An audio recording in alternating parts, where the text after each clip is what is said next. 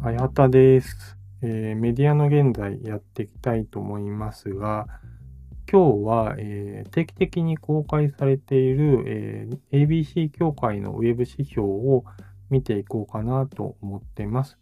ちょうどあの、2023年5月の30日にウェブ指標一覧が、えー公開されたばかりなので、えっと、今回、あの、2023年1月から3月期の、えーしウェブ指標が公開されているので、えーそれを見ていこうと思うんですけど、と前回はあの一人でちょっと、えー収録を行わせていただいたんですけど、なんと今回はあのゲストを、えーお呼びしています。えー有野さん、どうぞどうも、はじめまして、有野と言います。よろしくお願いします。よろしくお願いします。じゃあ、あの、軽く自己紹介をお願いできますでしょうか。はい。今、私はですね、まあ、某ニュースアプリの会社でデータアナリストとして仕事をしているえー有野と言います。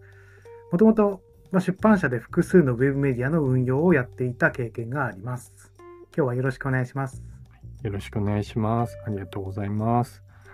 あの、有野さんとは、はい。もう付き合い、あれ何年ぐらいになりますか？2004年 ?2004 年。ですよね、。多分。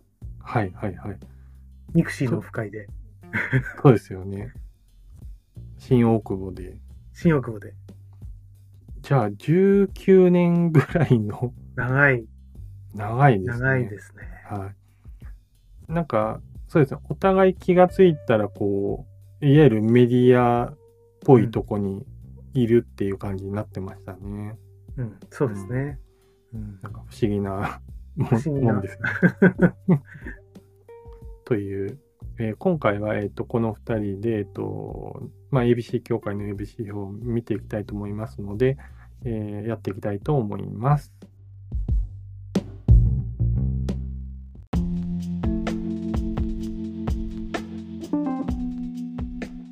はい。えー今回は ABC 協会のウェブ指標の話題なんですけど、ちょっと前置きをさせていただきたいと思ってまして、あの、私、あの、あやはたが、この ABC 協会のウェブ指標に入っている、まあ、メディアに関わっています。ただ、えっと、今回は、えっと、私もそうですし、まあ、有野さんも、えー個人の立場として、えーこの、えーエピソードはお届けをしております。そのため、あの、組織を代表しての意見ではございませんので、あしからずという感じでよろしくお願いします。はい。ということで、えっ、と、先日発表された数字を見ていきたいと思うんですけど、その前に、あの、なんか、ウェブメディアとかに関わる人以外とかで、この ABC 協会のウェブ指標って何だろうかって話があるので、そこをちょっと先に、えーと説明をしますと、えっと、日本 ABC 協会は、えっと、新聞雑誌専門誌、えーフリーペーパーの部数を公正な立場から一定のルールにのっとり、交差認証し、部数データを公開していますという、えーそういう団体になってます。なんか世界、他の国にもある？や、まあ、こういう役割がある団体があるらしいと書いてましたが、ちなみに有有野さんすみません、この ABC の A ってどういう意味かわかりますか？いやー、全然わかんないですね。ずーっともう ABC で覚えちゃってるんで、そうです何の略かも考えたことがなかったです。なんか、私もすみません、あの、今回初めて調べて知ったんですけど、A が、あ、あ、これすみません、もう完全に英語、なんかベタな、アウアウディット、アウディットオーディット？オーディット、オーディット。交差、監査の意味で、B が、これなんだ、ブ、ブリ、ブリューブ、これな、ブ、ブレーなブリュー。クリームブリュレのブリューじゃないですよね。これなんなんだろう？ブ、Bureau. Bureau ですね。ビュロ Bureau、Bureau、機構。で、これ Circulations は部数という意味ですよね。 Circulations だけ読みがわかります。あブリュー、えー、 Circulation。この3つで A、B、C。で、まあ、あの、加盟者、フいろんな、まあ、雑誌社とか出版社の、えー加盟者が入ってて、ウェブメディアの指標が3ヶ月に1回公開されてるという感じなんですよね。これ、有野さんって毎回なんかチェックとかされてますか？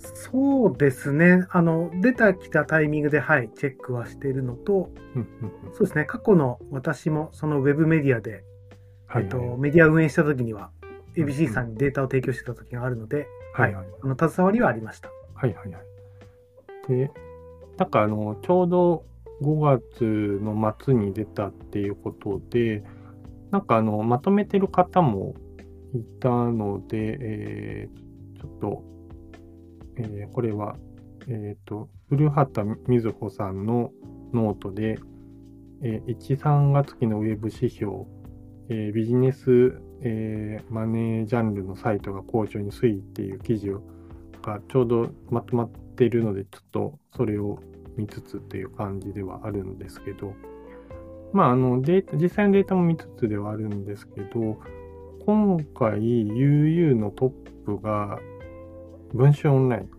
うん。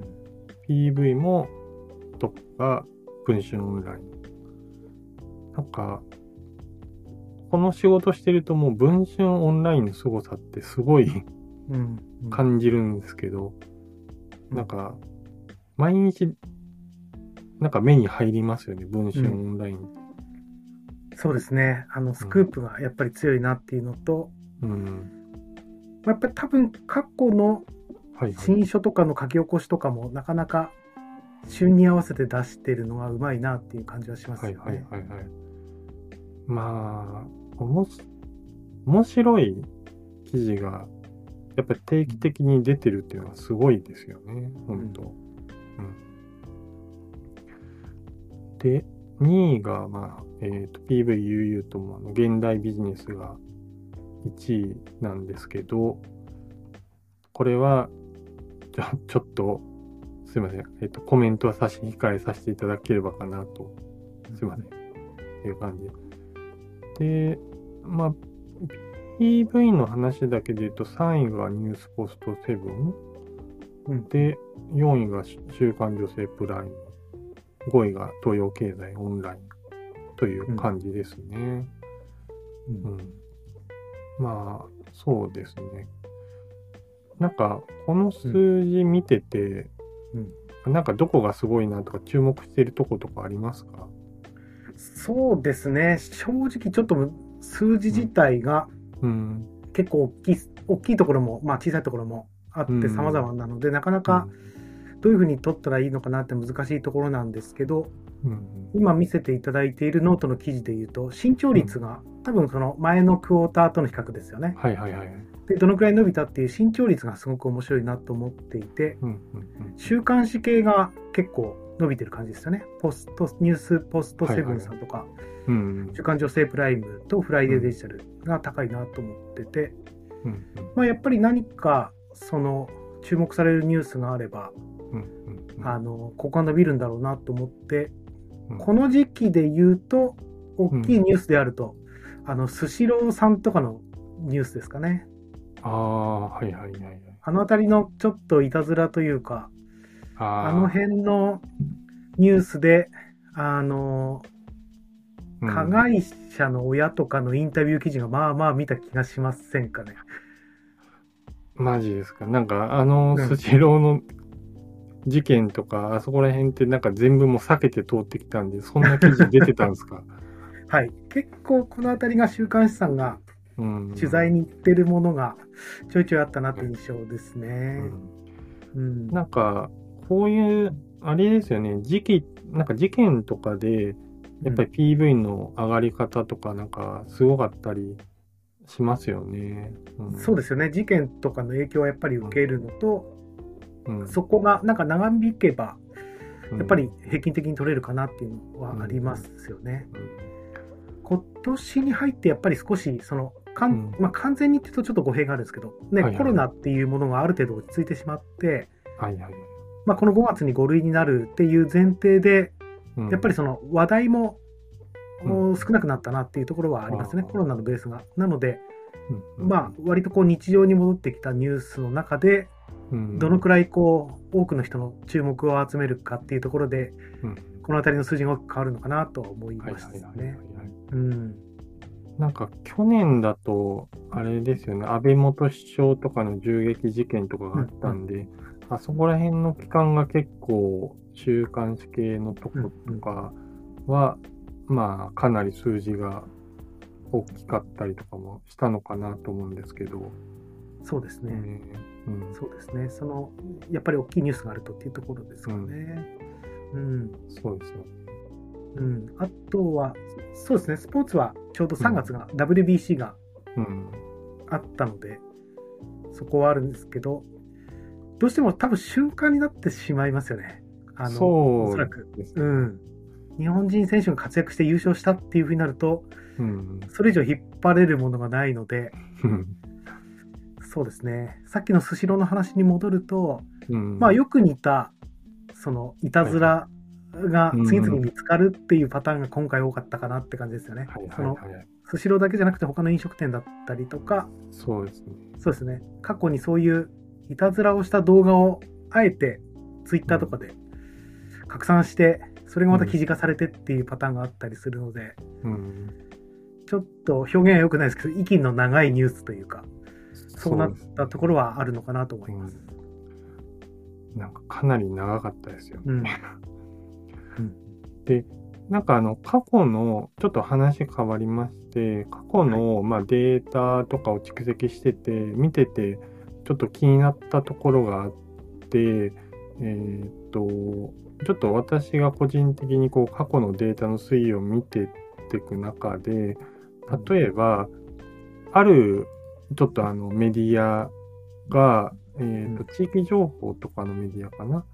うん、が、まあ、結構前なんですけど、2年ぐらい前にこう、2倍は言い過ぎですけど、なんか1.8倍とかそれぐらいまで急にギュインって PV が上がったりとかうん。してるメディアがあって、なんかその当時何やったのかなって調べたら、なんかあの、漫画コーナーができてたんですよね。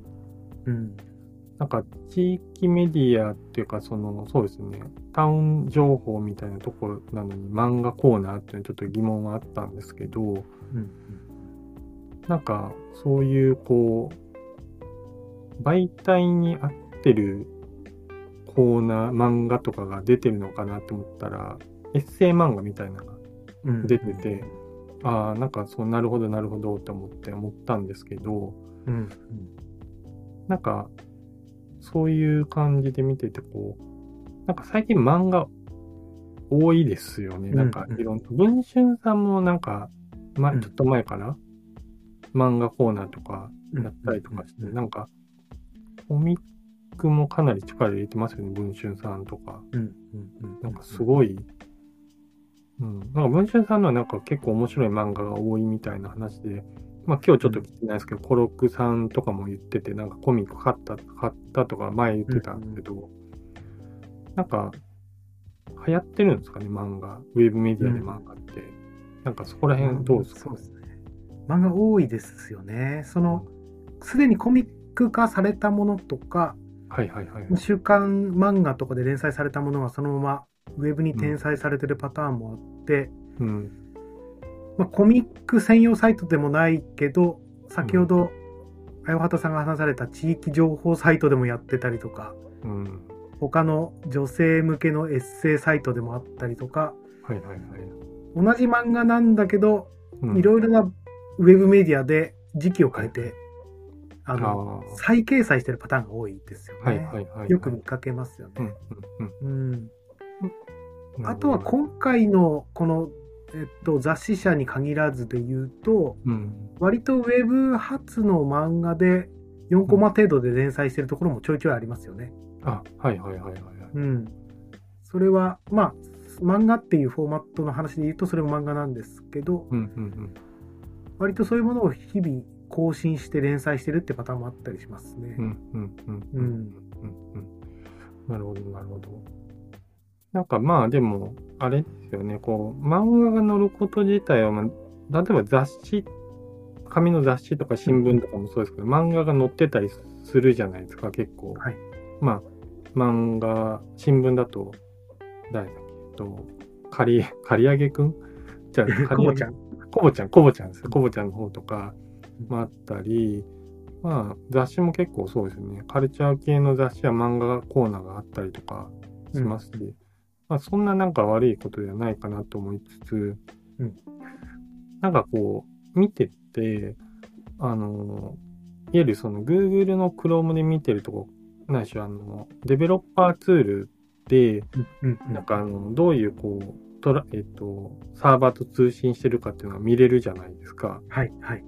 で、それで見てると、なんか漫画とか見てると、あれ？これってもしかして漫画1ページに対して、その Google のイベント飛ばしてないかみたいなのがちょうんうんちょっと引っかかって、うんうん。あのーまあ、いろいろと思うとこがあって、あの、その ABC 協会にうんうん。ちょっと問い合わせをしてみたんですよ、お実は。はい。はいで、えっと、なのでちょっと後編では、えっと、この ABC 協会からの回答をもとに、ちょっとうんいろいろお話をできればなと思います。はい。